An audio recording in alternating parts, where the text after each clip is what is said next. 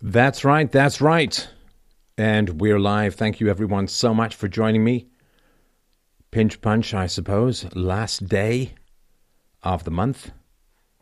Good evening, good evening, good evening. Thank you so much for joining. I am... Well, I am not pleased. And I'm going to tell you straight up, my friends, don't play this loud with your grandparents around. Don't play it where the kids are. Don't play it at work. And don't play it if you're sensitive to the kind of language your average sailor would exhibit if he woke up with an anaconda in his pants, and I don't mean of the Freddie Mercury kind. Because I want to talk about... I want to talk about Venezuela. And I want to talk about socialism. And yes, I will get to the Ask Me Anything. If you want to drop a super chat in, or I'll get regular chats as well. If you want to go to freedomainradio.com forward slash donate, please, please do. I don't mean to yell at you for donations, but please, freedomainradio.com forward slash donate. Help make up for the pillaging of views that is occurring on social media these days. But let's put that aside. Let's put that aside. Where are they? Damn it, where are they? Where are all the people who were licking the snake boots of power, who were praising Hugo Chavez, who were cheering on as the Venezuelan government seized by force the oil production and nationalized this and controlled that and price controlled the other? Where? These people were all cheering. Oh, we're sticking it to the banksters. We're sticking it to the oil men. He's taking back the resources for the people. He is a man of the people. Where, where have they gone? Where have they gone? Now, today, I'm sure you saw that in Venezuela there were protesters and an army vehicle was driven over these protesters. You know that famous picture of the guy in Tiananmen Square, that young, incredibly, incredibly brave young man standing in front of a line of tanks in Tiananmen Square, which, by the way, was horribly cold when I visited it. But anyway, he's standing there. It's an iconic picture, a man standing before a line of communist tanks. Now, I know that people were killed in Tiananmen Square, and I get all of that. But that picture, well, that changed in Venezuela today because the military vehicle just mounted up and rolled over the protesters. Where are all the people who praised the socialist policies? What the fuck is wrong with you people? Don't you have a conscience at all? My God, I am paranoid about getting things wrong. Little things. Little things. And these people can get things wrong to the point where there are army trucks driving over unarmed civilians in the Venezuelan government that they loved and helped ascend into power on the foamy sea praise of their disgusting adulation. And this is how it plays out. How the fuck do you sleep at night? This is what you wanted. This is what you praised. This is what you pumped up. This terror. Women streaming across the border into Colombia, selling their bodies for food. Children being sold like side orders of fucking bacon. People without health care. People without food. The average Venezuelan has lost like two dozen pounds because they've got nothing to eat. And twenty twelve, not that long ago, they took away the guns of the Venezuelans. Because you see, they they just care so much about the Venezuelan people that they want to keep them safe from any harm, you see. So they just took away all their guns, and now what? There's not one human being alive who is going to take your guns with good intent. It's like a guy saying, hey, man, or hey, young lady, let's go on a date. Let's go on a makeout session. Deep, dark in the Kennedy-esque woods. But one condition, you cannot bring your cell phone and you sure as hell cannot bring a rape, rape whistle. And no guns. Well, what do you think's going to happen?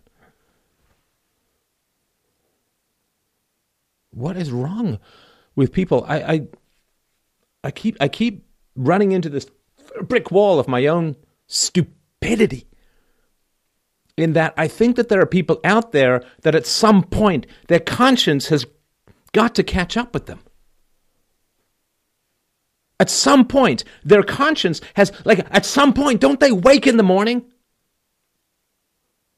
Don't they wake in the morning and say, like, three o'clock in the morning, some deep, deep, dark tea time of the soul, don't they wake up?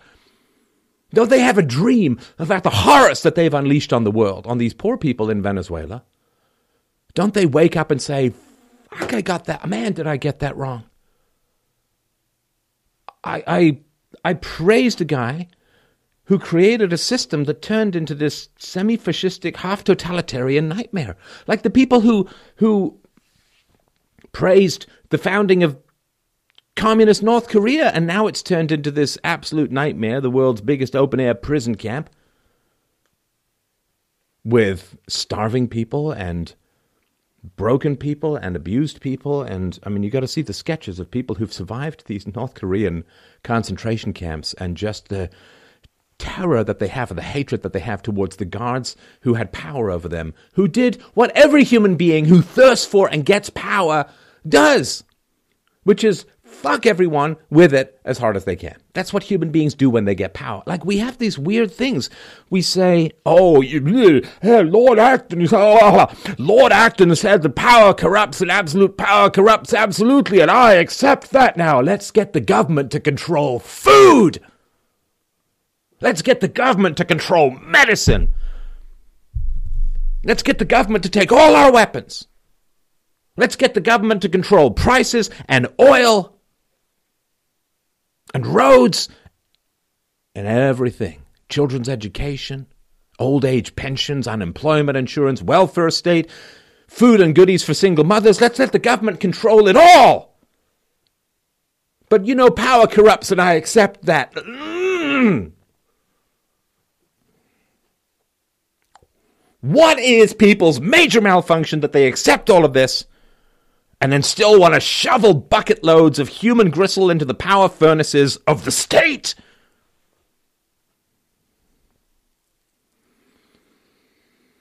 It's insane. No, no, I'm sorry. It's not. I apologize for that. I got that completely wrong. It's not insane, because that would actually be an insult to insanity, which is relatively harmless compared to the pumping up of the sociopathic oligarchy known as socialism.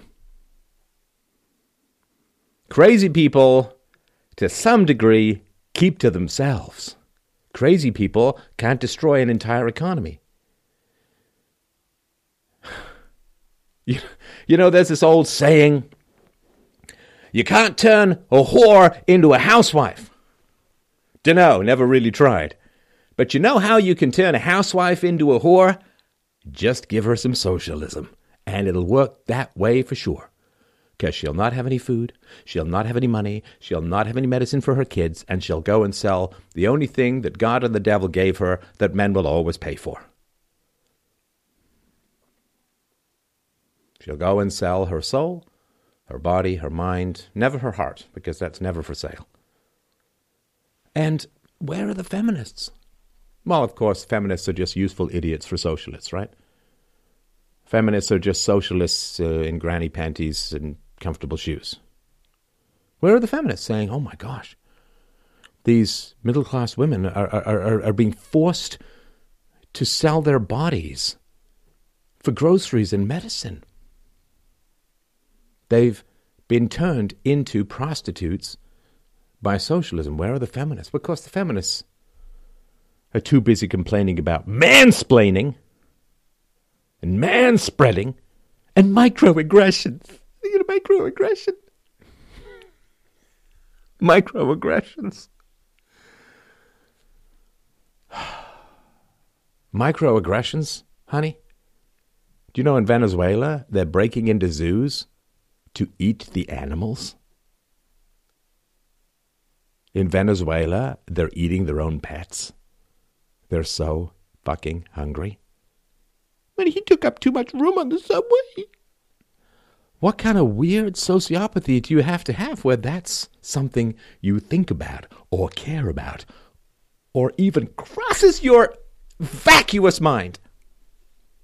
Well, this is the big issue you want to talk about. Gender pronouns could be imprecise. You know, there's a, there's a video of a of a truck crash in Venezuela, and, and people, like, there's a guy, I don't know what happened to him, I, I hope he's alive, I don't know, right? But there's this guy in, in, in the cabin of the truck.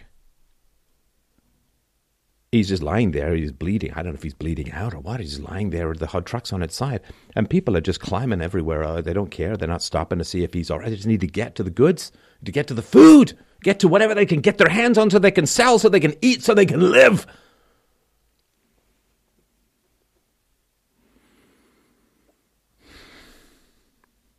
Why, why, why don't people care? Why, why don't, how is it possible that you would elevate a mere ideology above this level of human suffering and human helplessness and human degradation?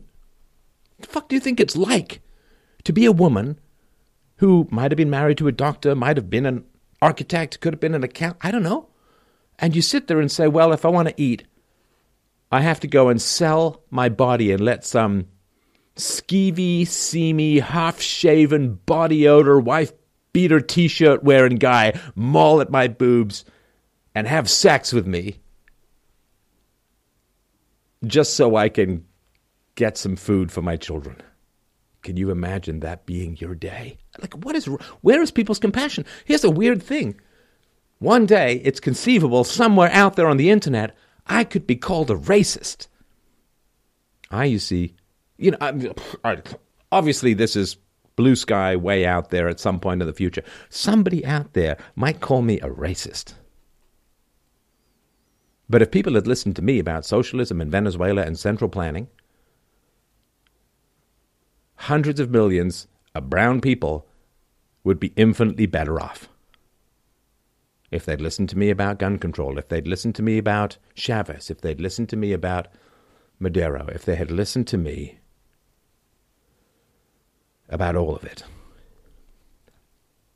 Tens or hundreds of millions of very brown people would be infinitely better off if people had listened.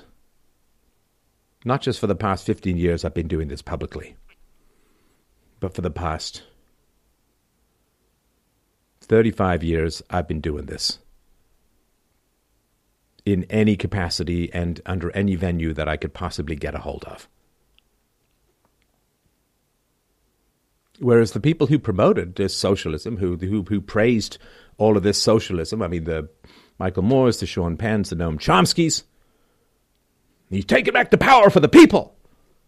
They're going to starve. They're going to eat zoo animals and pets and sell their children and sell their bodies, who claim to be the champions of the working class. They get to, like, sail off into the fucking sunset like they just did all the good in the known universe and, and just and just, just cared for the people and that, that, that they're not racist at all, despite the fact that their system is crushing the hopes, dreams, aspirations, lives, families, careers, potential, everything of these poor people in Venezuela. Now, the poor people in Venezuela are not sitting there because they're in a state of extremis and emergency. The road situation where they can only hope to find people in a basement they can eat. They're not sitting there saying, well, I guess I better brush up on the latest translations of the Misesian doctrines and Austrian economics. They're not. They're just, it's too late. It's it's too late for them. They they, they can't be saved by ideals anymore. Now they're just going to have to fight their way out or survive their way out or something like that. Because Socialism creates this massive dependent class of people who will fight like hell to keep their unjust gains. It's an aristocracy. It's an aristocracy, what Ayn Rand used to call the aristocracy of Paul. Oh, damn it. It's such a... Um, it's so unnecessary. It's so unnecessary. It's so explained. It's so well understood. It's so predictable. And every day, it's like this Groundhog Day, except the groundhog is a vampire that bleeds out the jugular of any human potential, hope, or happiness you might have possessed. Socialism does the opposite of working. See, there's something that doesn't work. There's something that doesn't work, and then there's something that fucks you up completely, right? That's that's different, right? That's different. You know, you get a marijuana joint, and let's say it's just got tobacco in it. Well, it's not great for you, but, you know. Eh. And then there's, you know, maybe it's got, like, T N T in it, and it blows your fucking head off, right? See, th- that's like, well, you know, the drug is not great. No, the drug just took your head off, right? There's stuff that doesn't work, and then there's stuff that does the complete opposite of everything that works and undoes our very potential and actuality as human beings. It, to say socialism doesn't work is an insult to things that don't work. You know, like like you, you got a bike stored for the winter, like maybe it's up on your wall, Seinfeld style, and, and you take it out, and you're like, hey, you got to pump up the tires, you know, little going to pump up the tires. You get out your bicycle pump, you attach it, and you...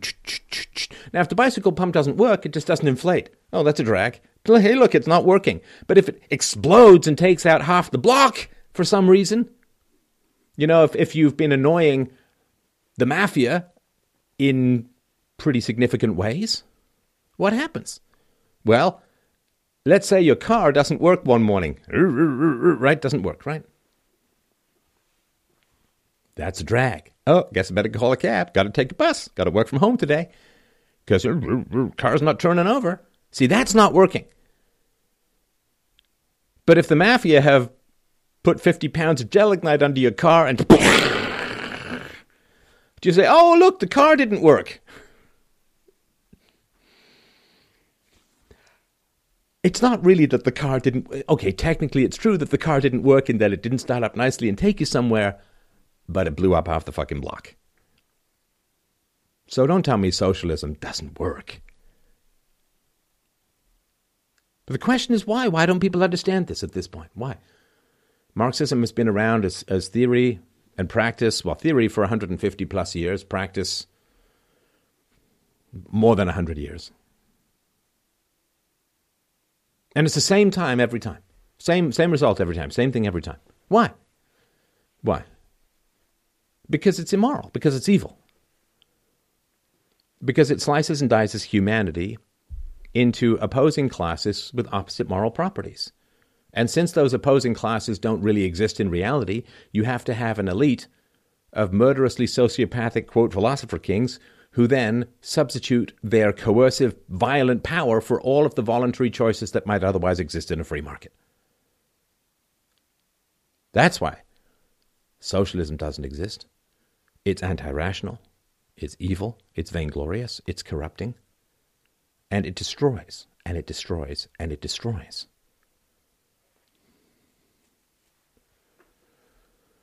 So, why doesn't it work? It doesn't work because it violates property rights. You say, oh, property rights, but they're separate from human rights. No, they're not. Property rights are identical to what most people call human rights. Identical. Identical. Do you want the right to live? Well, you've got to have the right to property. Why? Because we need property in order to live. You can't live without food, and to consume food is to exercise property ownership over that food. You need a place to have shelter from the storm? Well, you've got to have property rights for walls and a roof.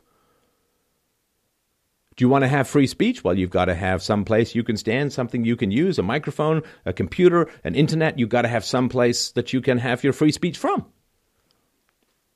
You want to have freedom of religion? You've got to be able to own a church. You've got to be able to go there. You've got to be able to say what you want to say. It's all about property. There are no human rights separate from property rights at all.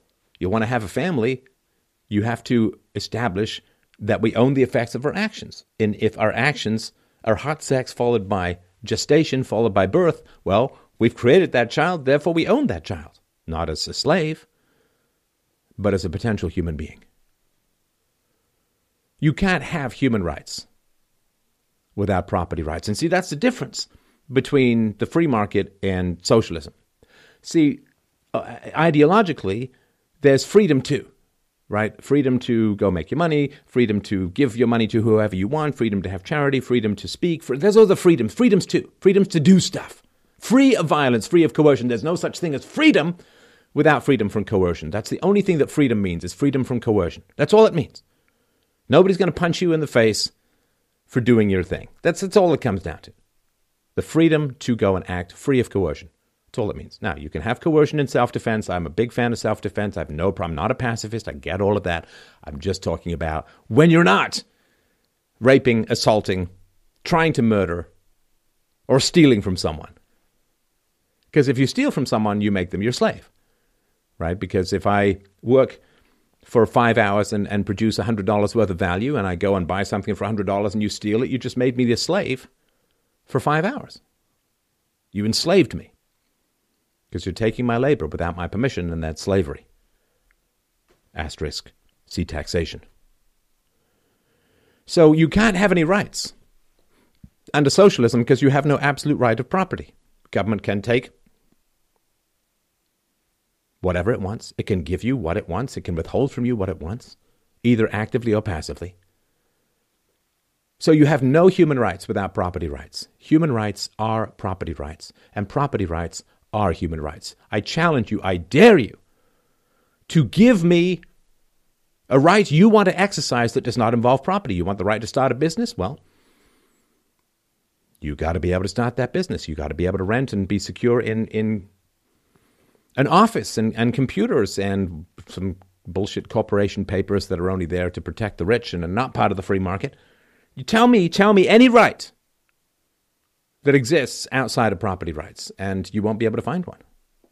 So you have no property rights in socialism. The government owns whatever it wants.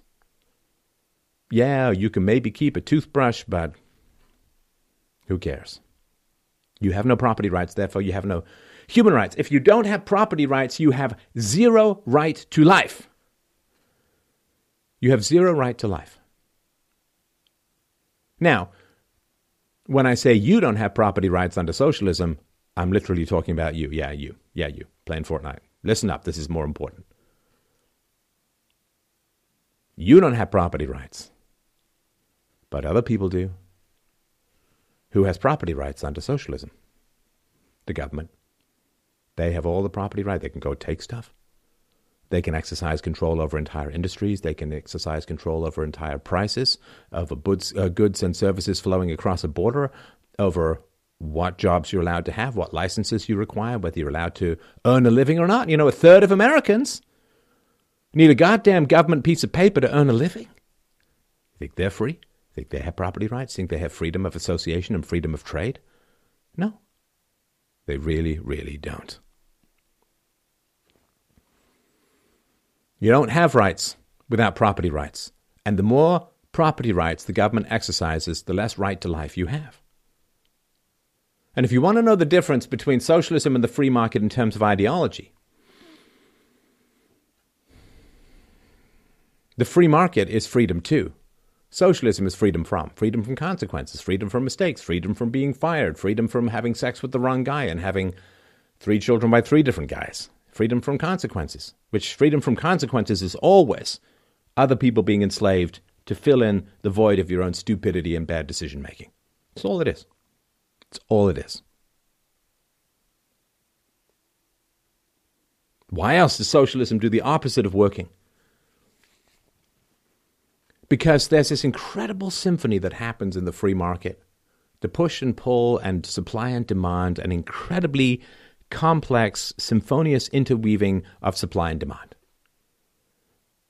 What scarce resources should be applied to what personal requirements? You've got uh, a pound of coal that you pulled out of the ground. Where should it go? Here's the perfect answer. Nobody has a fucking clue where that pound of coal should go. Nobody has a fucking clue where that loaf of bread should go. Nobody has a clue where that gallon of oil should go. Nobody has a clue where that ton of steel should go. Nobody knows where it should go. How do you know where it goes in the free market, right? Nobody knows where it should go outside of price, right? Absent of price, right? Where, where does that pound of coal go in the free market? Well, it goes to where the demand is. Now, demands are easy. Everybody's got a demand. Everybody wants stuff. Everybody wants everything all the time for free. Of course, right? We want eternity. We want perfect health. We want infinite resources. We want everything all the time. I want it all. And and I want it now. This is the way human beings work. All animals, I think. So what is it that tempers our insatiable black hole gut lust for infinite consumption? Trade. Trade. So someone has a loaf of bread and you have a dollar. And you can make that trade. Now, maybe somebody else wants to spend a dollar fifty, but they're far away and it would cost you resources to ship it there and you don't know who they are. So you just make this trade. Now, why wouldn't you want two loaves of bread? Because you only have one dollar. So you can buy a loaf of bread because somebody bought your services in the past and gave you a dollar for it. And that's the magic of the free market. You get this incredible information about real human desires. Real human desires. Unreal human desires are just pounding the table and wishing for an end to all group inequalities of outcome and, and wanting no more mansplaining and whatever, right? I mean, those are just things that people wish for that have no meaning because they've got nothing at stake. They don't have to give anything up for what they claim they want, and therefore their wants are meaningless. Meaningless. If somebody doesn't have skin in the game, then what they say they want, I don't care. It's masturbatory. Well, it's worse than masturbatory, because at least that can help you with prostate cancer, right? So you get this incredible symphony, continuing motion of supply and demand, of real-time pricing. And real-time pricing is incredible. I, I played a game, oh gosh, this is way back in the day, called Necromancer on the Atari eight hundred. It's actually a pretty good game. Pretty tough, real button masher. But Necromancer is somebody who, who is a, a wizard who can bring the dead back to life and have them serve his needs. You know, he can raise the army of the undead. And he can screw up all the endings of Game of Thrones known to man. It's a necromancer. Necro is the dead, right? Necrophilia, sex with the dead, or sexual attraction to the dead. Necrovoting is the basis of leftist political power. So why am I talking about raising the dead? Because price has the capacity to raise dead resources and bring them to bear in the world. It's it's an amazing thing. It's an amazing thing. So let's say there's a sudden demand for, oh, I can I can give you one of this. It's not a, a free market demand, but there's a demand for uh, metal, right? So in the Second World War, there was a huge demand for metal in England because they needed to have new freighters, new fighter planes, new new tanks, new guns, oh, and metal. So what they did, of course, was they they they went and ripped up a bunch of railings and turned railings into bombs and bullets and guns and all that. Now, in the free market, it has the capacity to raise dormant resources and bring them back to life. So let's say there's a shortage on computer equipment, and if you've messed around with computers for a while, you usually have a bunch of stuff in the basement, like old video cards, old sound cards, stuff that doesn't work anymore. I constantly try and recycle that stuff, um, sometimes with some effect, sometimes with good effect, sometimes with bad effect, but anyway. But let's say that there was a shortage of, of the gold and the copper or the wiring or whatever it is, and suddenly you could get two hundred bucks for an old video card or an old sound card. Well, you're going to go down into the basement and you're going to go and get all this stuff. You're the only one who knows it's there. Central planners have no clue whether the video card you bought five years ago was thrown out or is in your basement. They have no clue.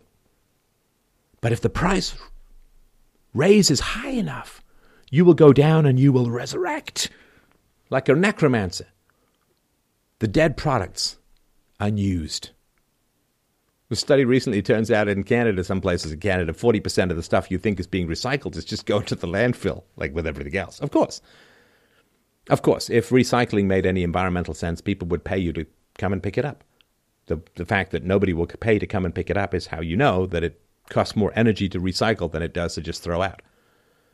And it's terrible for the environment because it means that waste resources come to pick up stuff. And also it means because people think that they're recycling, they'll just use more crap, right? Right? They'll just, oh, this cup's, this, this coffee cup's going to be recycled, so I won't bring my own cup. I'll just use theirs. I can have all the bottled water I was recycled. It's not recycled. Come on. So it doesn't work because resources die and decay in the absence of high prices, bringing them back to life and reinserting them back into the marketplace.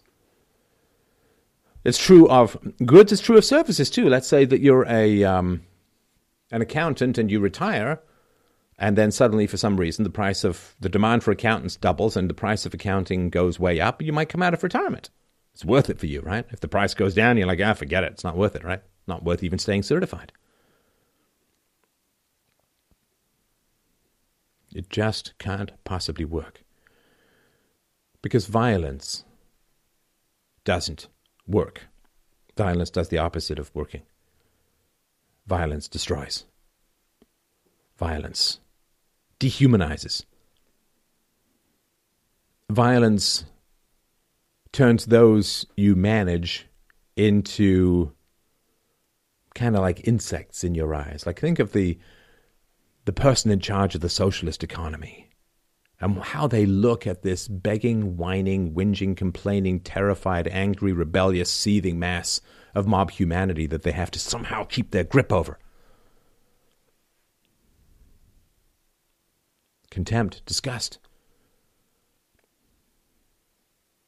It's why they can end their lives or end their hopes or end their futures without without any conscience. It's why people can just move on from their horrible predictions. Oh, it's going to be great when socialism takes over in Venezuela. They just move on because those people aren't real to them. The people who are suffering aren't real to them. And how is it that the people who want those people in Venezuela to have great lives and freedom and have the potential that up until their last female socialist takeover, a place like Chile had? Why? Why? They don't care. They're not human to them. Because ideology dehumanizes. You can't see people as individuals anymore. You can only see them as part of some weird class structure. Their bourgeoisie, their relationship to the means of production is exploitive and thefty and steely, and they're bad. Or they have white privilege, and therefore they're bad. And then you have all of these people who come and say, I saw one's on Twitter today. I was talking about this on Twitter today. You should really follow me at Stefan Molyneux. Finally passed four hundred thousand. Thanks, Jack. Took a while. It was like I was stuck at three ninety-nine point nine for, like, it felt like weeks. Probably was. And then, you know, once I burst past, like in two days, I'm at one hundred point three. Anyway, but people saying, well, mass immigration is the result of the free market because people want cheaper wages. Well, of course people want cheaper wages. Of course employers want to pay people less. But so what? People want to make more, and they negotiate and they balance. And if you want people to make more money, which I do, I think it'd be wonderful if people added more value and made more money, then what you should do is get the government the hell out of the educational system, because it does no more good in the educational system than it does to the general economy, so that people can come out of twelve years of government education knowing more than how to put a big X where their name is, can actually have economic value, learn how to negotiate, learn how to be productive, learn what an economy is, learn how a business works. That way they could actually make money, more money. That would be helpful. But say, oh, mass immigration comes. No, it doesn't come from the free market, because the vast majority of the costs are offloaded onto the taxpayers. There's a reason why Obamacare had to come into force because they couldn't sustain mass immigration, which they need, legal and illegal, for the support of the Democrat Party votes in America. They couldn't sustain that because the health care was too expensive because of other government crap. So they had to have Obamacare to shift the costs from the taxpayer, so shift the costs from the immigrants to the taxpayers so that people would keep coming in. If there's no welfare state, unproductive people can't make it in the society. They just can't. They just can't. What was in Switzerland? I was reading uh, eighty percent. eighty percent of the Somalis in Switzerland are on welfare. It's like two point three percent of the white population. It's less than one percent of the Japanese population, which again is all what I Q would predict and all that. But the I Q topic is kind of boring. Now, I've been doing it for a while and it's kind of boring. And I'm just going to wait until the science establishes it beyond any reasonable doubt because, you know, anyone who's got the brains enough to listen has already listened and other people won't listen until some facts come. And even then, some people won't listen. So they say, oh, mass immigration is a free market phenomenon. No, it's not. No, it's not. It's a phenomenon of the welfare state. They say, well, colonialism was a free market phenomenon. God, how absolutely dumb and propagandized, which is kind of the same thing in effect. Do you have to be to think that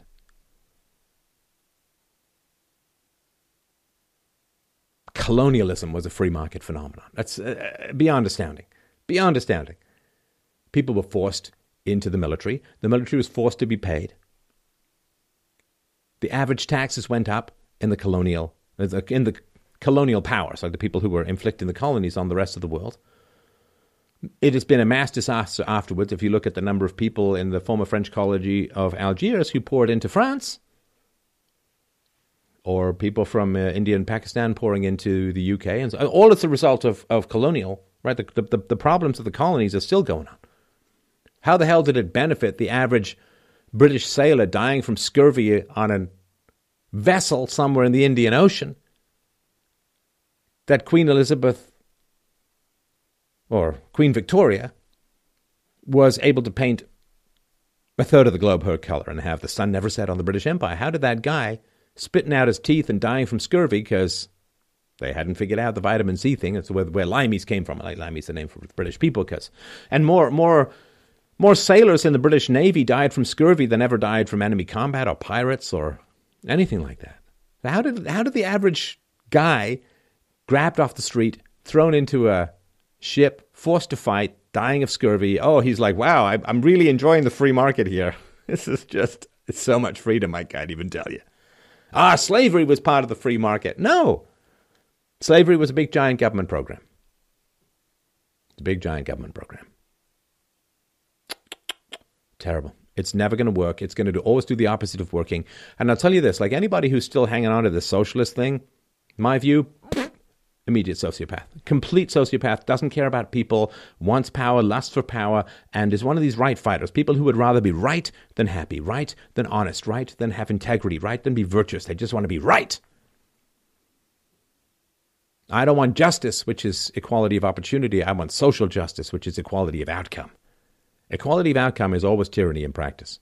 Hey, you want to have a fair race? Put everyone at the beginning, start the start a pistol, and wherever people run to, they get to. You're free.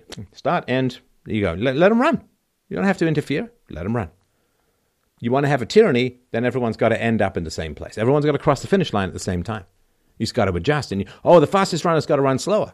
Well, then the slower runners run slower, so you got to force them to speed up. And you got to then, when they speed up, the faster runners want to go faster. You got to control every step that everyone takes all the time.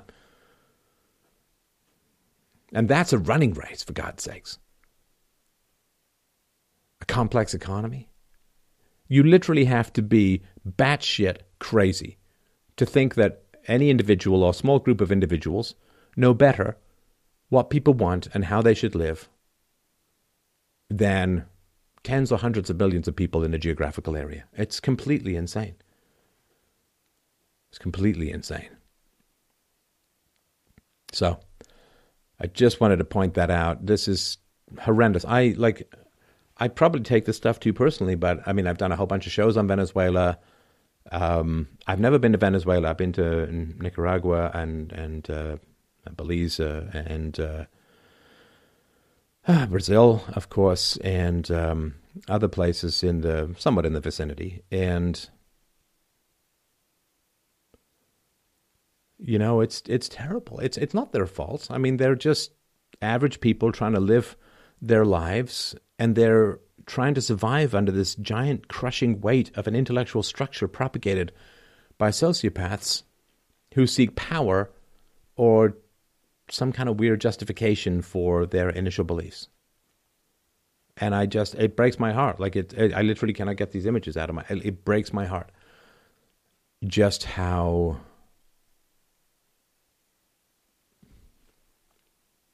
how terrible their lives are, and how little these supposed champions of the working class and anti-racists, how little they seem to care. They don't, doesn't, I don't think it troubles them at all. Michael Moore should get his fat fucking ass on a plane down to Venezuela with a giant camera crew that he should finally start paying honestly, and should do a show called What the Fuck Did I Get Wrong? That's what his next documentary should be. Get your fat ass on a plane, get down there, because you claim about, oh, I care about the working people, and, and, and racism is terrible. Well, get your fat ass on a plane and get the hell down there, set up your camera crew, and film what the hell is going on down there.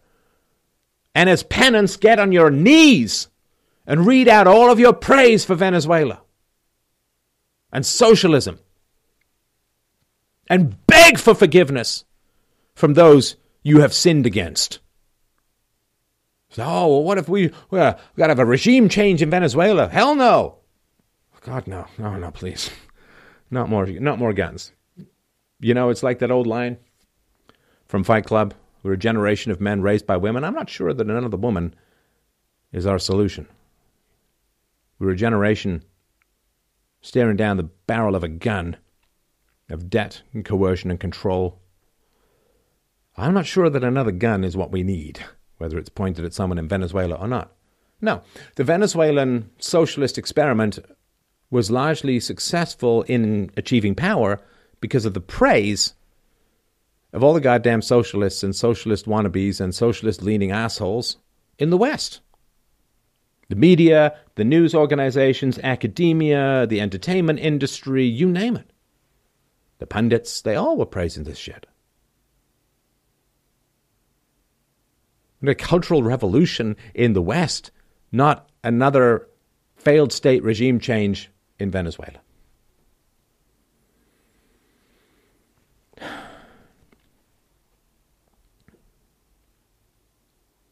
I mean, you got to deal with the thousands and thousands of outright Marxists in American universities alone. I don't mean deal with violently. I just mean, like, first of all, they should stop being paid by the government. And secondly, all honest people should shun anyone who has anything to do with these people.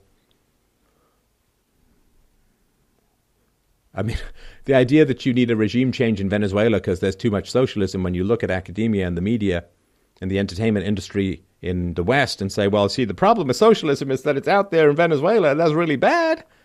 It's like, why are you worried about the mote in another man's eye when you have a giant beam in yours? And, and okay, one last thing. One last thing. And I'm sorry. I mean, I'll get to the questions. It's an unusually long rant, but been building in me for a while. What, what, what is the source of the power that the state has in this context, in other contexts? What is the source of the power that the state has? The source of the power that the state has is not fundamentally political. It's not fundamentally coercive. Those are manifestations that deal with the outliers.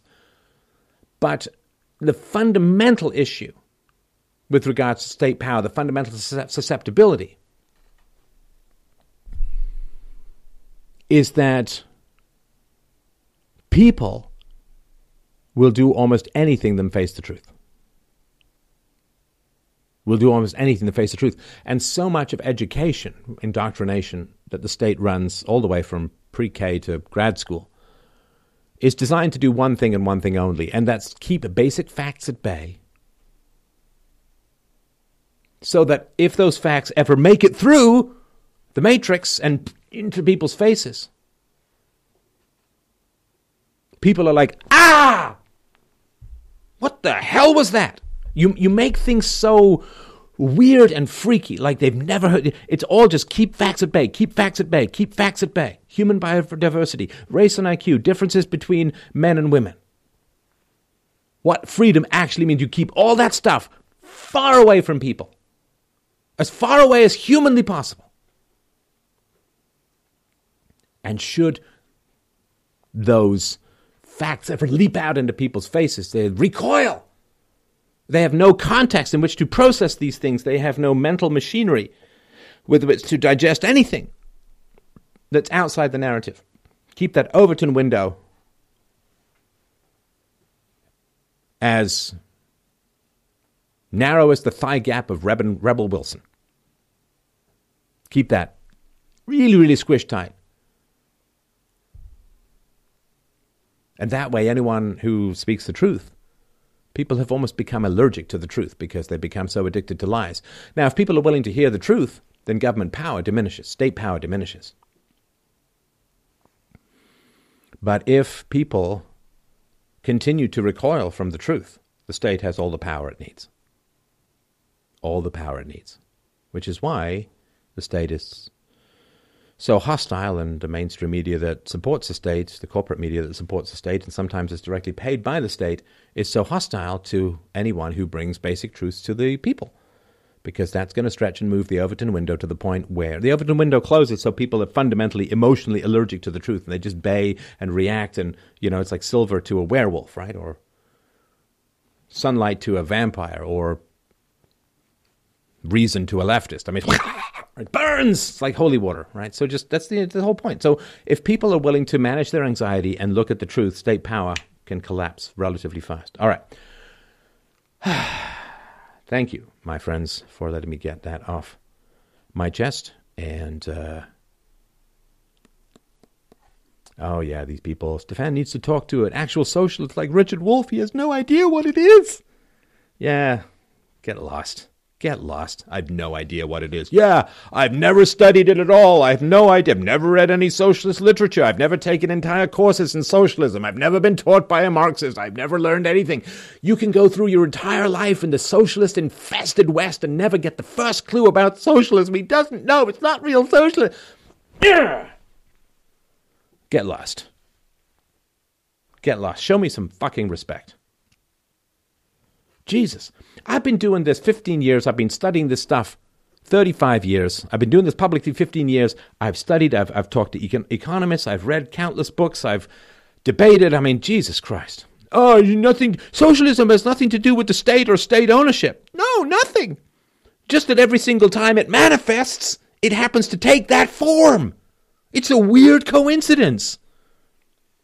Nothing to do with it. Nothing to do with it. Well, if it has nothing to do with the state or state ownership, then it ain't socialism.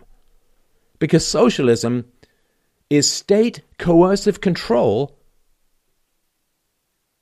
well, in the extreme form over the means of production, other words, over currency or, or interest rates or significant portions of people's income. It is coercive control over property that is stolen. And yes, currency production, currency printing, control over interest rates is just another form of theft, like counterfeiting. Well, that is counterfeiting. So this, oh, yes, well, Steph doesn't have any clue what socialism's all about. He's going to talk to a real socialist because he doesn't have any clue what socialism's all about. Oh, God almighty. Dunning-Kruger. Dunning-Kruger.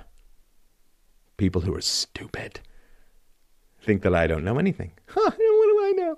I don't know. Oh, my gosh. All right. Let me get to the old Super Chats. That one wasn't a Super Chat, so hey, sometimes you'll get it, right?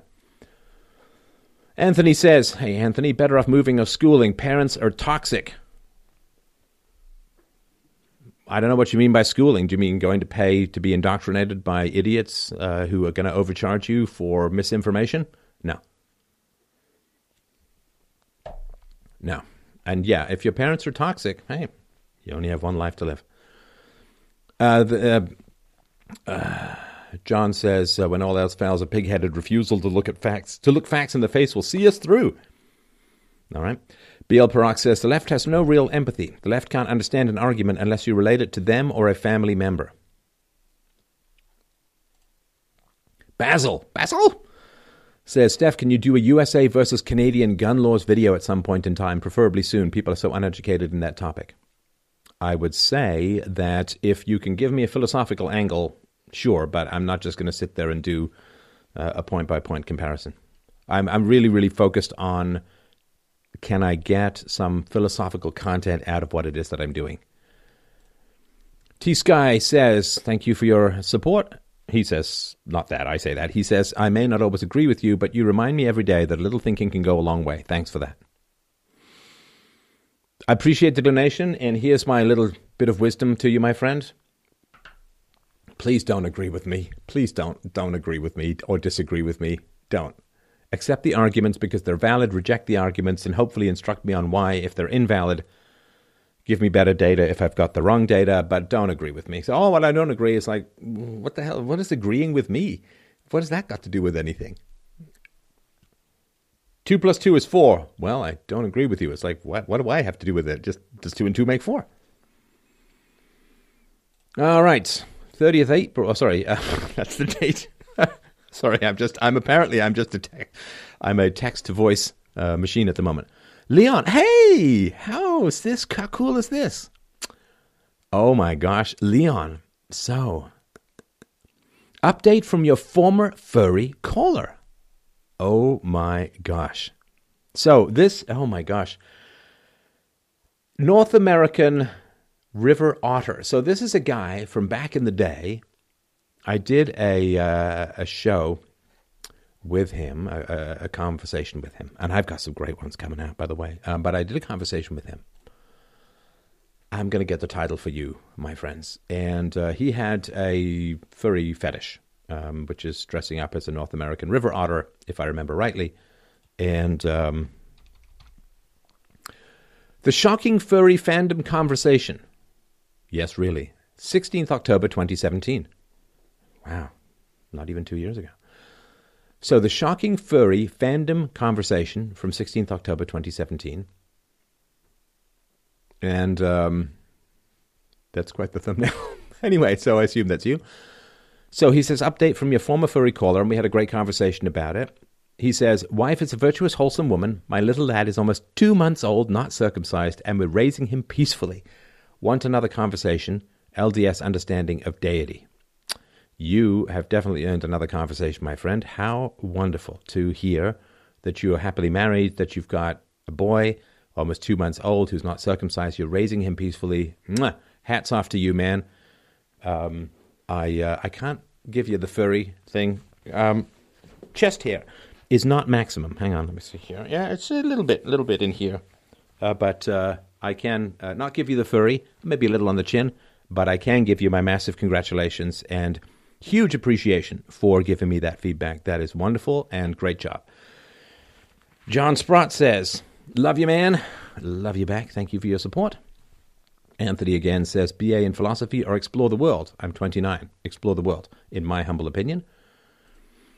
Uh, Can Indian says, thank you, very kind support. You talk a lot about race and I Q. Assuming I Q is genetic and largely Euro-North Asian dominated, should it not then be beneficial and logical to spread Euro and North Asian genes through sub-Saharan Africa and others, for example, through polygamy or other strategy, ethics aside? See, here's the thing. Low I Q is not a problem. It's not something to be fixed. It is not a catastrophe that needs to be solved or anything like that. That doesn't mean, of course, that low I Q functions well in a high I Q society or that high I Q functions well in a low I Q society. There's nothing wrong with low I Q. There's nothing wrong with it whatsoever. And uh, so I don't think that it needs to be fixed. I don't think that we need to do any kind of horrible eugenics or state-based experiment, which would be immoral and destructive and ghastly and hideous and so on. So, uh, no, I, I don't know. Beneficial and logical to spread genes through sub-Saharan Africa and others? Uh, I don't see any ethical way to do that, and I wouldn't support it in any way, shape, or form. All right. Gladium Spiritus says, should I keep working, working a job I hate? I think to ask that question is to answer it. I'm not sure why you would. Clark Smith, what are your favorite books? Is there one book that really made a difference in your life? Ooh, many. Many, many, many, many. Um, actually, I just did this the other day. I think it's sort of top couple of books. I, I love the Russians. Love the Russians. So, I mean, The Fountainhead, Atlas Shrugged were very influential to me. Crime and Punishment, which I first started reading when I was, believe it or not, I mean, I was twelve. Um, I didn't make it all the way through, but and then I read it straight in like a twenty-hour period. It was an incredible experience. I still remember sitting on this ratty couch in a student apartment uh, reading that book, start to end. Uh, I, I like some Dickens. Some Dickens. Dickens is either great or like The Tale of Two Cities. I've never made it through, but some Dickens. David Copperfield is great.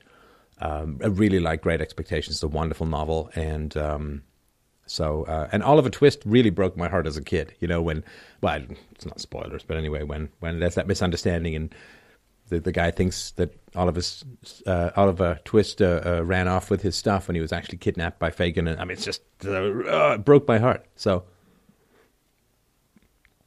uh, great. Um, I did Turgenev's Fathers and Sons. I actually. Uh, adapted to a play I called Seduction, which I produced and directed in Toronto uh, on stage, uh, and uh, it was a wonderful experience to, to do that, and um, had a great time working with the actors. One of the first times I ever had to fire someone. Um, I had to fire an actor because he was just so affected and just didn't understand how to, you know, just talk like a normal human being. And so, um, I, and then a friend of mine, I'd based, I'd based the character on him, and he actually stepped in to play the role, which he had no acting experience, but he's actually pretty good. So, uh, is there one book that really made a difference in your life? I will, I mean, I hate to say this, but it was the books that I wrote myself that made the most difference in my life. And the book that I wrote, which I'll never publish, I don't think, uh, which is called Crazy Talk, is the book of my therapy journal notes, all of the incredible, like I, I, when I was in therapy, I erupted into, it's why I got this idea of the ecosystem. When I was doing therapy, I erupted into a whole series of dialogues with myself. I had all of these different characters who would recur, both in dreams, and, and I would end up having to these incredibly deep and powerful debates with aspects of myself that were new, and, and I still have to negotiate with from time to time, and so because I'm not a single entity, so to speak, and, and this doesn't sound, I, this is not woo-woo, this is all very well established, this is not, you know, I'm, I am a multiplicity, I'm contradictions and so on.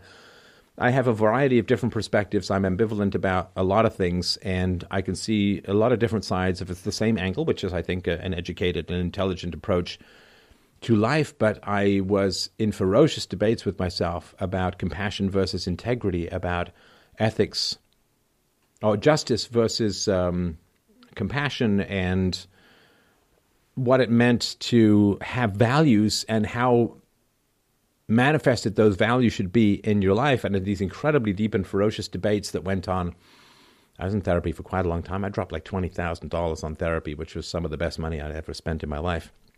But it was it was expensive and it was a struggle. So that book of my therapy journal was definitely the book that changed me the most.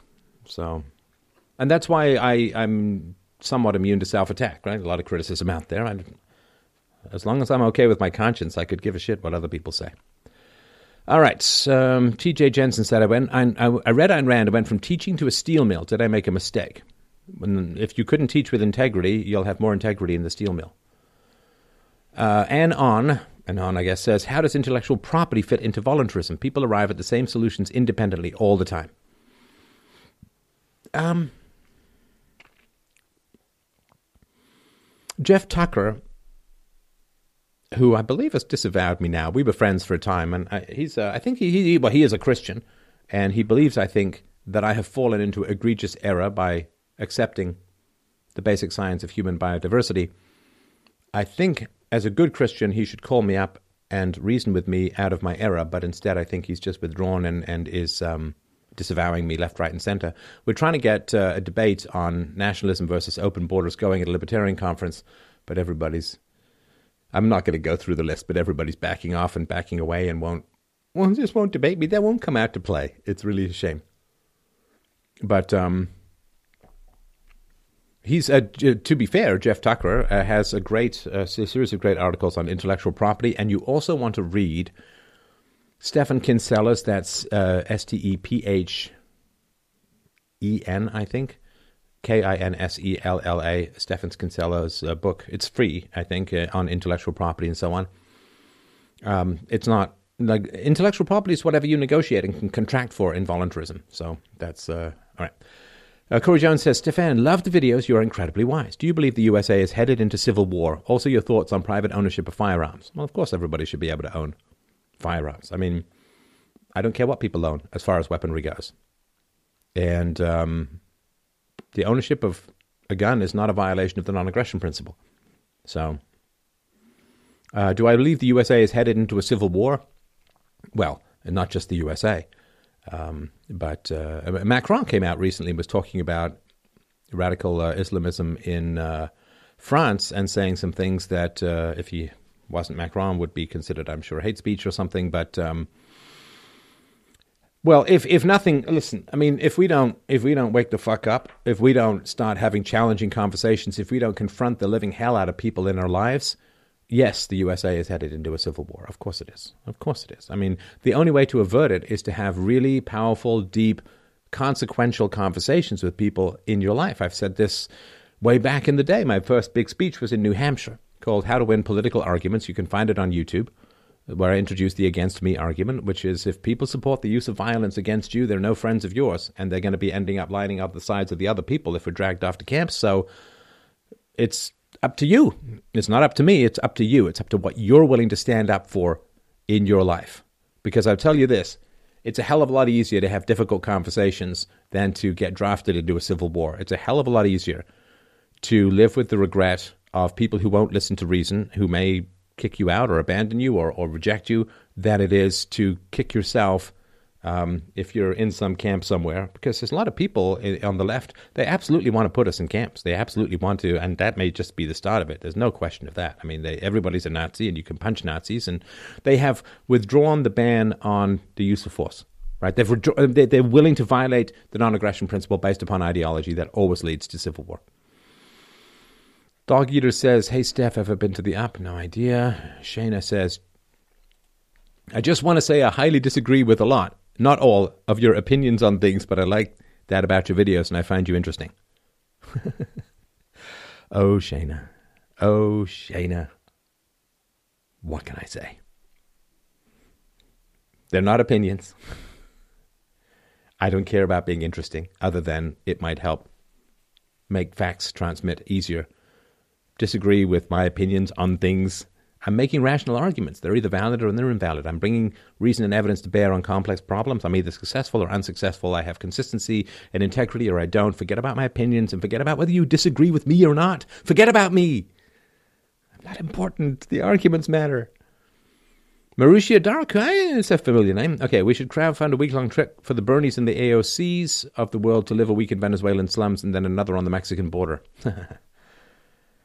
Well, see, here's the thing, right? I mean, there were a lot of people, a lot of socialists and communists took a trek to Moscow. I wrote a poem about this when I was twenty. They had this long trek to Moscow.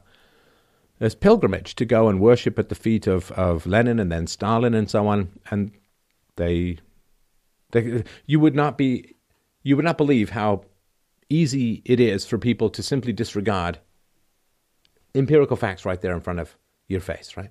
Right there in front of your face. I mean, there are there are articles out there where people have gone through all of this uh, alternative media stuff, and they've completely unchanged with all the facts, reason, and evidence that's in there. People can ignore, right? Because they'll just they'll just blame capitalism. They'll just blame U S foreign policy. Like, oh, the only reason Venezuela is doing badly is is is because America's got a boycott. Oh, it's like, come on. Like, America's the only country you can trade with, and that's the only reason that, come on, it's just, you know, they'll just blame something else or whatever, right? Joe Kochapsky says, I think Trump is a lost cause, a coup in Venezuela, trying to go to war with Iran and making Israel great again, it seems. Yeah, but he's trying to push for the Muslim Brotherhood to be deemed a terrorist organization, so You know, with Trump, uh, it's always um, have something decent to eat and then hold your nose for the next bite, which is going to taste like crap. So Leo Owen says, I don't care to engage in rhetoric-filled discussions. Living a principled life of non-aggression is all that I desire at this point. Surely, I, I think that's wonderful. But if you're surrounded by people coughing up leprosy into your ventilation system, saying that you just want to breathe clean air may not be a particularly wise or sustainable decision. Uh, John says, hi, Steph, can you touch on the fact that Venezuela is now considering Bitcoin and Litecoin as legal tender? Taste of things to come globally. Well, of course, everybody uh, and their dog who's got half a brain wants to peel countries and entire geographical regions off central banking. But it's a highly dangerous thing to do. It's a highly dangerous thing to do to attempt to get out of the central banking criminal racket. I mean, pretty good arguments that this is what brought down Gaddafi, that he wanted to get a gold-backed currency, that this is what brought down Saddam Hussein, that he wanted to get an oil-backed currency that got him free of the petrodollar. And uh, this is a huge criminal organization and enterprise that masks itself as central banking.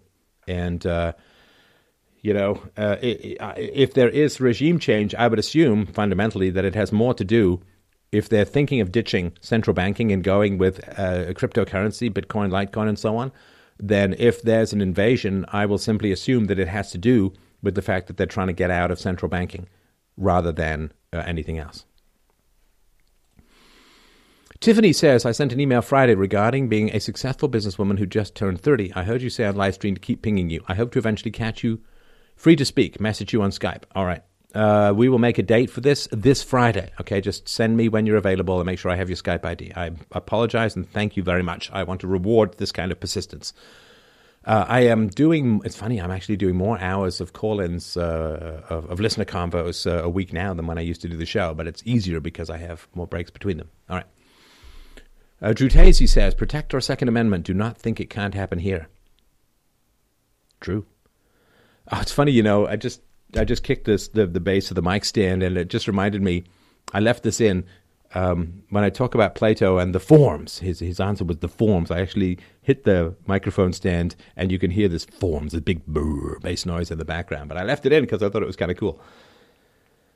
Krebsy K says, said it before, thank you, had ten out of ten childhood score. Oh, that's the adverse childhood experience score, which is very good. I don't agree with all of it, but it's a very good place to start. You can look it up. It's adverse childhood experience score, developed by Doctor Vincent Felitti, who I interviewed probably twelve years ago um, as part of the Bomb in the Brain series. Uh, good to know. I'm doing well. How can I get on this show? Just uh, send uh, me in what you want to talk about. Uh, Marushia says, I made a video rebutting your comments from previous live stream on Trump's gambit. Here's hoping you will take a look and let me know what you think. I will. I assume that this is you on YouTube, so thank you. All right. Joshua R. Poulson, Poulson, his name was Robert Poulson. Sure convenient to give a speech on the U S S Harry Truman four hours before it goes south to South America. Hmm. Jizz, Jizz the Eunuch, sorry, Jizz, Jizz the Eunuch, worst Stormy Daniels movie ever. Um, Jizz says, I'm poor, but you make my life better. Have two dollars. two dollars, thank you. Lucy Truth says, would you be on my YouTube channel? Arvin Voher is on next week. Libertarian interviews, metaphysics, and scientific discussion. Uh, I have to say that I will go and have a look. Um, you do have to have a certain number of subscribers. I don't mean to say I'm like I'm too big for it or anything like that, but um, time is valuable, right? Oh, wait, sorry, we did back a little bit. All right. I'm not going to go too late tonight because uh, I have something to do somewhat early in the morning. Let me just see here. Dun, dun, dun, dun, dun, dun, dun. All right, Philip Fry says, thanks for all you do. You change lives. I appreciate that. Um, But um, the diet book doesn't lose the weight for you. People have to make the choice themselves. Really been debating therapy lately. Only have two on the adverse childhood experience score, but have been struggling with near continuous negative thoughts. Already understand why. Will talking it out really help? I think so. And this is going back a way. It's, I guess, um, well, you should check out my Poland documentary. I'm just, because I'm now thinking it's podcast F D R one nine three nine, How to Find a Good Therapist, in my opinion. So, yes. Um... A good therapist can be can be great. And um, even if you've got a good childhood experience, we're still free thinkers struggling to survive in a world that is often and sometimes increasingly hostile to reason. So it's very, very tough. All right. Um, Thoughts on Theresa May dealing with Brexit? I mean, she's... I mean, I don't know. Just, I hate to say sort of watch her dancing, but it tells you a lot about someone that um, she really is goofy, and you'd, you'd be really surprised, and there are some exceptions to this, but you'd be really surprised just how not smart leaders are. You'd be really, really surprised. Just they're not very smart. And...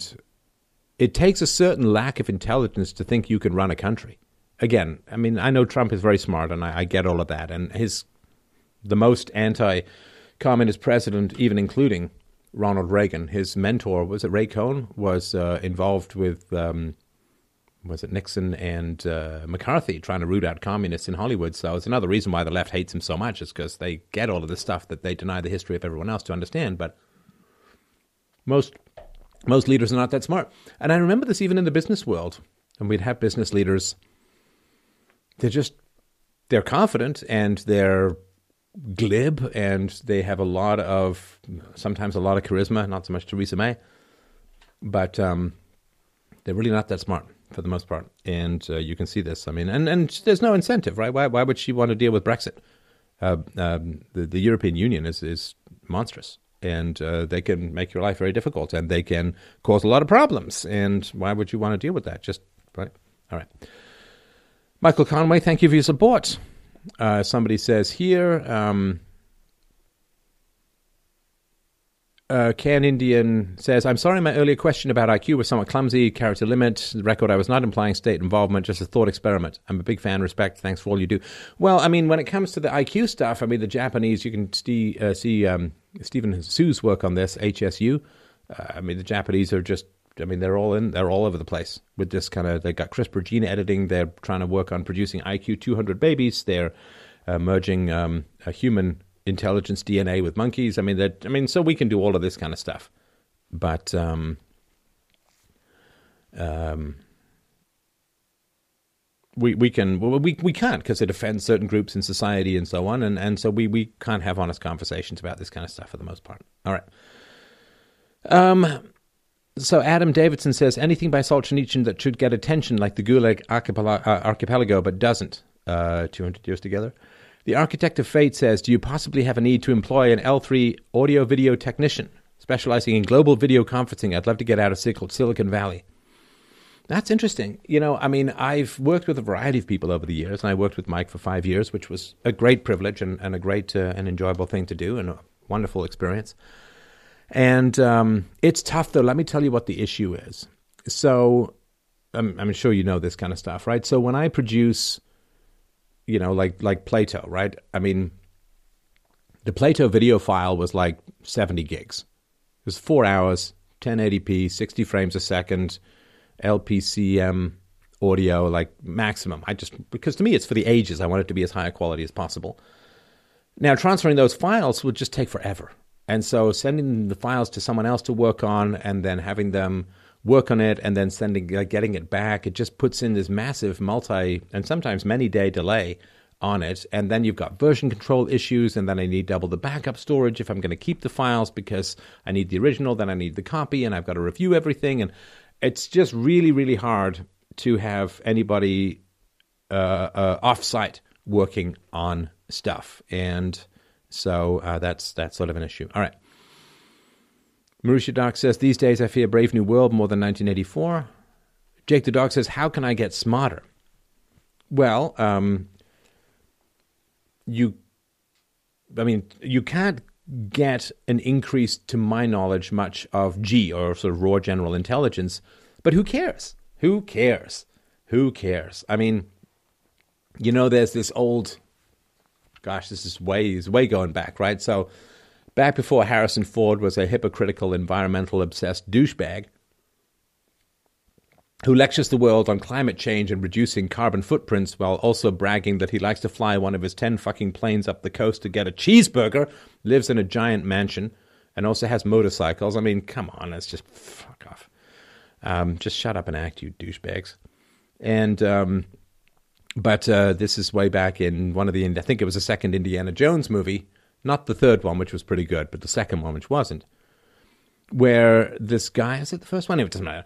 Yeah, the first one. The guy comes out. There was supposed to be this big sword fighting scene in, in an Arabic marketplace, and Harrison Ford had a cold, and he just made this joke where he pulled out and shot the guy, and Spielberg liked it so much they kept it in the movie. So you say, oh, you know, how can I become better at swordplay? It's like, I don't know, get a gun. You know, in, in the analogy is you can't get smarter, but you can get more rational. And being more rational is way better than being smarter, because reason equals virtue equals happiness. Intelligence is not equal. Reason does not equal virtue, does not equal happiness. Smart people are not substantially happier than less smart people. But rational people tend to be the happiest of all. So forget about getting smarter. I can't get smarter. You can't get smarter, really. But we can become a whole lot more rational. And that's to do with wisdom. Architect of Fate says, is it possible that culture has more impact on genetics than genetics on I Q? I haven't found any recent in-depth studies on the topic.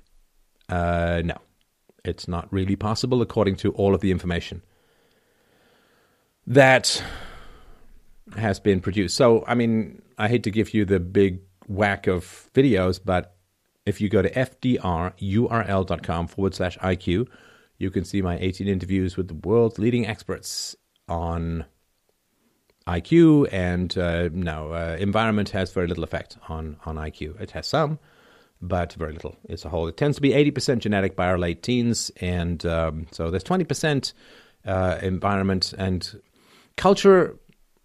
And again, I Q, who cares? It doesn't, it doesn't matter. What matters is how rational you are, and philosophy can, can make everyone more rational. Right? The, the, the people in Venezuela could be far wiser and more rational than, than the people in North America, despite some average I Q differences, if people were giving them information. Right? Anyway, could the I Q issue be related to lack of nutrition? Um, well, sure. Yeah, absolutely. Absolutely. In, insofar as height can be related to a lack of nutrition. But once you have your bare minimum nutrition, I Q doesn't seem to, like, you can't budget upwards. So you, you can do things to lower I Q. You can traumatize the hell out of children. Uh, you can starve them. You can beat them. And, and that's going to lower their I Q in, in some circumstances.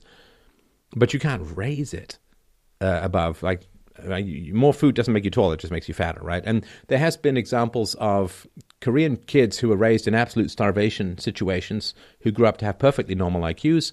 There are also kids, uh, in, I think it was in Finland, uh, shortly after the Second World War, they were raised in starvation situations. The brain will take every ounce of energy that you get and apply it to your brain, and they had normal intelligence, so it doesn't really seem to be the case. Donut Guard says, Stefan, how about a Truth About the Lion King video, since the new C G I version just came out? It's anti-communist, anti-open border, and the hyenas clearly represent third world hordes. It's interesting. Uh, that means putting my face into a Disney production, which is pretty rough, but I'll think about it. Thank you. Lee Owen says, I'm encouraged to see Sargon of Akkad entering politics. I hope to see the voices of YouTubes like yourself and others announce political campaigns so that we can do more than upvote your videos. Is it in your future? Just watch my presentation on Plato.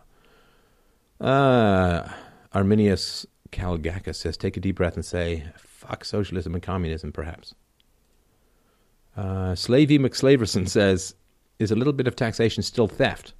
And would any legitimate libertarian say otherwise? I'm reminded of something that Harry Brown used to say with regards to the voluntarism versus libertarian debate. He said, well, we'll get government down to the size of something we can put in a bathtub. Then we'll rent a big giant stadium and have a debate about how much smaller it should get. But let's get it smaller first. Garrett Townsend says, I've been watching your video Uh, your Plato video in parts, incredible and enlightening. Now I want to know your theory of utopia and art. Thanks for the info and keep up the good work. Thank you. All right. Well, I think we'll keep it relatively short tonight. I really just wanted to touch base with you wonderful people before the uh, the end of the month. Uh, Friedrich von Ziegler-Schickeldorf says, thanks for your work. Have you ever read anything by recently deceased writer V S Naipaul? I have. I have read something by V S Naipaul. I can't, it's not, uh, this is not um, a suitable boy guy, no. Um, I have, and I can't honestly remember it now, so I apologize for that. Depictions of certain races in his fiction and non-fiction books was often slammed as bigoted. Oh, I don't care about any of that stuff. I don't care about any of that stuff. I mean, if if nobody's talking about how white males are portrayed as racist, weird goofs and, and incompetent, I don't care. I don't I don't care about any of that stuff. Mountain Man Review says, I took the I Q test you shared on Twitter and I got seventy-five, and it was certain I had a P H D. It's not an I Q test. I just happened to um, find some sort of test that I ran through. It was one hundred questions. I got ninety-six of them right. And um, I, unfortunately, with one hundred questions, you tend to hurry a little bit. I probably could have got ninety-eight. That sounds kind of goofy. But yeah, so anyway, it was, you can see it on my Twitter feed. You handsome, racist, blue-eyed demon, says Tom Youngjan. Well, you know, three out of five ain't bad. Uh, yes, I am persistent, says Tiffany. I think this helped to business success. Sent you my availability in email just now. Sent a message on Skype. Fantastic. All right, Joshua Huffman says, hey, Steph, I recently had my third baby and have been looking into the potential harms of vaccines. In my state, we have one out of thirty-five kids diagnosed with autism. Have you ever looked at any of the vaccine safety studies? Ever think about doing a video on it? Yes, I have. Uh, I certainly have thought about doing a video on vaccines, but I'm not going to. And the reason for that is that's real close to medical knowledge and medical opinions, and I'm not a doctor. And so um, I don't see that. And of course, there's so many people who've been doing so much work on this that I'm not sure I'm necessary for it. I try to sort of, you know, if, if it's been done, I don't want to say done to death. That sounds bad when it comes to health issues. But if it has been done a lot, I generally will not, unless I have something really significant to add, which I don't think in this area I would. I tend to avoid. All right. Dane Madsen says, plans for the truth about Nietzsche and Kant. Well, the truth about Nietzsche would be really complicated because he's kind of a disco ball. But yes, I already have the first draft of a presentation, The Truth About Kant, which is going to be really, really great. Michael Conway says, what do you do if and when the Democrats retake the White House? What do you have to see before you pack up the kids and go abroad? Where to go? Well, the Democrats are going to retake the White House unless something really radical happens with immigration, because they're importing people who vote for them. So you may want to have a, a, a plan, uh, somewhere to go, Central Europe, um, Eastern Europe, someplace. Uh, there could be any number of things. I, I can't really tell well people where to go, but uh, you know, keep your eye on the exit. Uh, Kuki says, I'm thinking of mailing my copy of The Art of the Argument to an acquaintance online. He can't afford the book right now, but I just want to let you know that I'd like to help spread your work. Thank you very much, and uh, I appreciate that. And it's the art of the argument dot com. It's a great book. It's the one I charge for. Everything else is free. You can get them free books at freedomainradio.com forward slash free. Machiavellisucks says, hello, good show. Thank you very much. I appreciate that, and uh, it's a great pleasure to to have you come by. All right. Let me just have a quick look in here, and let me see here. Hi, Stefan. I really enjoy your content. Thank you. When was the last time you read the New Testament? Oh, I read the whole Bible when I worked up north. I have not read the New Testament in quite some time. Someone says, I didn't like the book, Art of the Argument. I guess you might want to read it again if you think I didn't like is an argument. Um, you could say it was incorrect in this area or something like that. Repeal the nineteenth or we'll go the way of the dodos. Yeah, let's see. Um, yeah, not in agreement, but whatever, whatever. All right, so let's see if there's anything else that I can... Truth About Freud. Yes, I will continue to work on that. And, uh, yeah, Notre Dame. I, someone says, I've been feeling the power of Christ lately since Notre Dame. I feel like I am on fire. Make Christians great again. Yeah, it's uh, it's terrible. It's, uh, I, I said this on Twitter. The big battle is between the universalist ethics of Christianity and the in-group, quote, ethics of other religions and ideologies. It's pretty bad. Um, it's a very, very big, important uh, fight right now. So let's see here. Oh, yeah, that's an old joke. Oh, yeah, it's funny how many, oh, Play, Plato sounds like Plato. Yeah, no one ever noticed that before. Just, you know, you might want to scroll through the comments before you try and make jokes you think are are interesting. Uh, Steph, have you read Stephen King's On Writing? I'd love to hear you analyze his background. It's fascinating. I actually did. I read Stephen King's book On Writing, gosh, um, more than twenty years ago, and I actually sent him a thank you note for it, because after I read Stephen King's book On Writing, which is a very good book, Um, I got uh, some significant success in writing, so it's a it's a good book. All right, all right, all right. Let me just see here. Lots of interesting stuff there. The brain transplant can raise the I Q if the patient survives. Sorry. Read The Virtue of Selfishness by Ayn Rand. There's a free audiobook here on YouTube, only six hours long. It's a very good book. It's a kind of book that if you get it from the title, it's well worth a read. And um, let's see here. All right. Well, I'm going to... It's very tempting to go through all everybody's wonderful messages uh, and exciting messages and occasionally not so wonderful messages, but... Um, Thank you, everyone, of course, so much. It is the end of the month. Close to the end of the month? Yeah.